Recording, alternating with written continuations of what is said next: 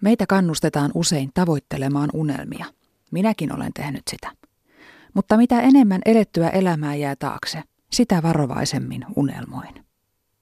Olen alkanut ajatella, että onni löytyy helpoiten, kun ei odota mitään. Pessimistiksi en sentään ole ryhtynyt. Kaikki lopputulokset vievät joka tapauksessa eteenpäin. Unelmoida saa, mutta sitä ei kannata tehdä oman onnen tai hyvinvoinnin kustannuksella. Tavoitteita asettamalla voi toki saavuttaa sen, mitä haluaa, mutta halu on täysin eri asia kuin tarve, ja sen me liian usein unohdamme. Tavoitteen saavuttamisen jälkeen käsissä saattaakin olla jotain, mikä ei tunnu lainkaan niin hyvältä kuin toivoi. Sillä mikä muka takaa, että ihminen osaa unelmoida juuri siitä, mikä olisi hänelle parasta? Ei mikään.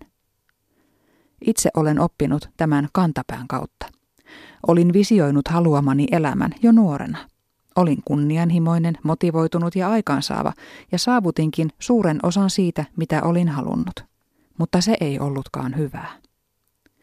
Jos olisin uskaltanut antaa elämän rakentua vapaasti, katsella vähän tarkemmin millaista täällä on ja mistä pidän ja pysähtyä edes jossain vaiheessa miettimään, mitä oikeasti tarvitsen, sen sijaan mitä haluan, olisin voinut päästä vähemmällä surulla. Miksi ihmeessä jäämme niin helposti nalkkiin vain yhteen ainoaan totuuteen siitä, millainen esimerkiksi oman uran, kodin, kumppanin tai parisuhteen pitäisi olla?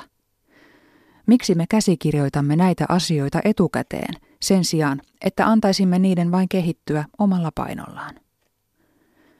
Omaa sydäntä pitää tietenkin kuunnella, mutta kannattaa muistaa, että sydän puhuu paljon myös paskaa.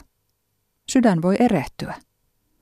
Samoin omat tavoitteet ja haaveet saattavat johtua esimerkiksi tarpeesta paikata repaleisen lapsuuden aiheuttamia aukkoja, tai ne voivat olla osoituksia kyltymättömästä egosta, joka haluaa menestystä ja tunnustusta onnen sijaan.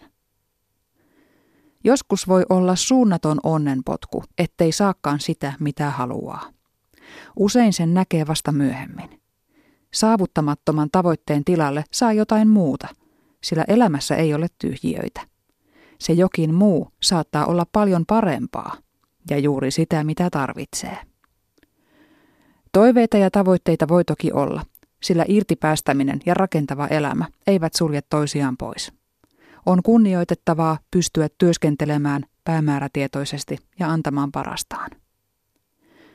Itse pyrin nykyään elämään niin, että tavoitteiden ja tosielämän väliin jää vähän ilmaa – se on tervettä liikkumavaraa, jonka turvin voin irrottaa sellaisesta, mikä ei tunnukaan oikealta, muuttaa suuntaa, jos vanha osoittautuu vääräksi, tai vaikka pysähtyä ihan toiseen paikkaan kuin aiemmin olin suunnitellut.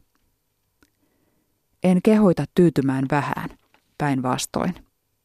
Elämä on niin rikas, että sillä on varaa yllättää meidät asioilla, joista emme osaa edes unelmoida.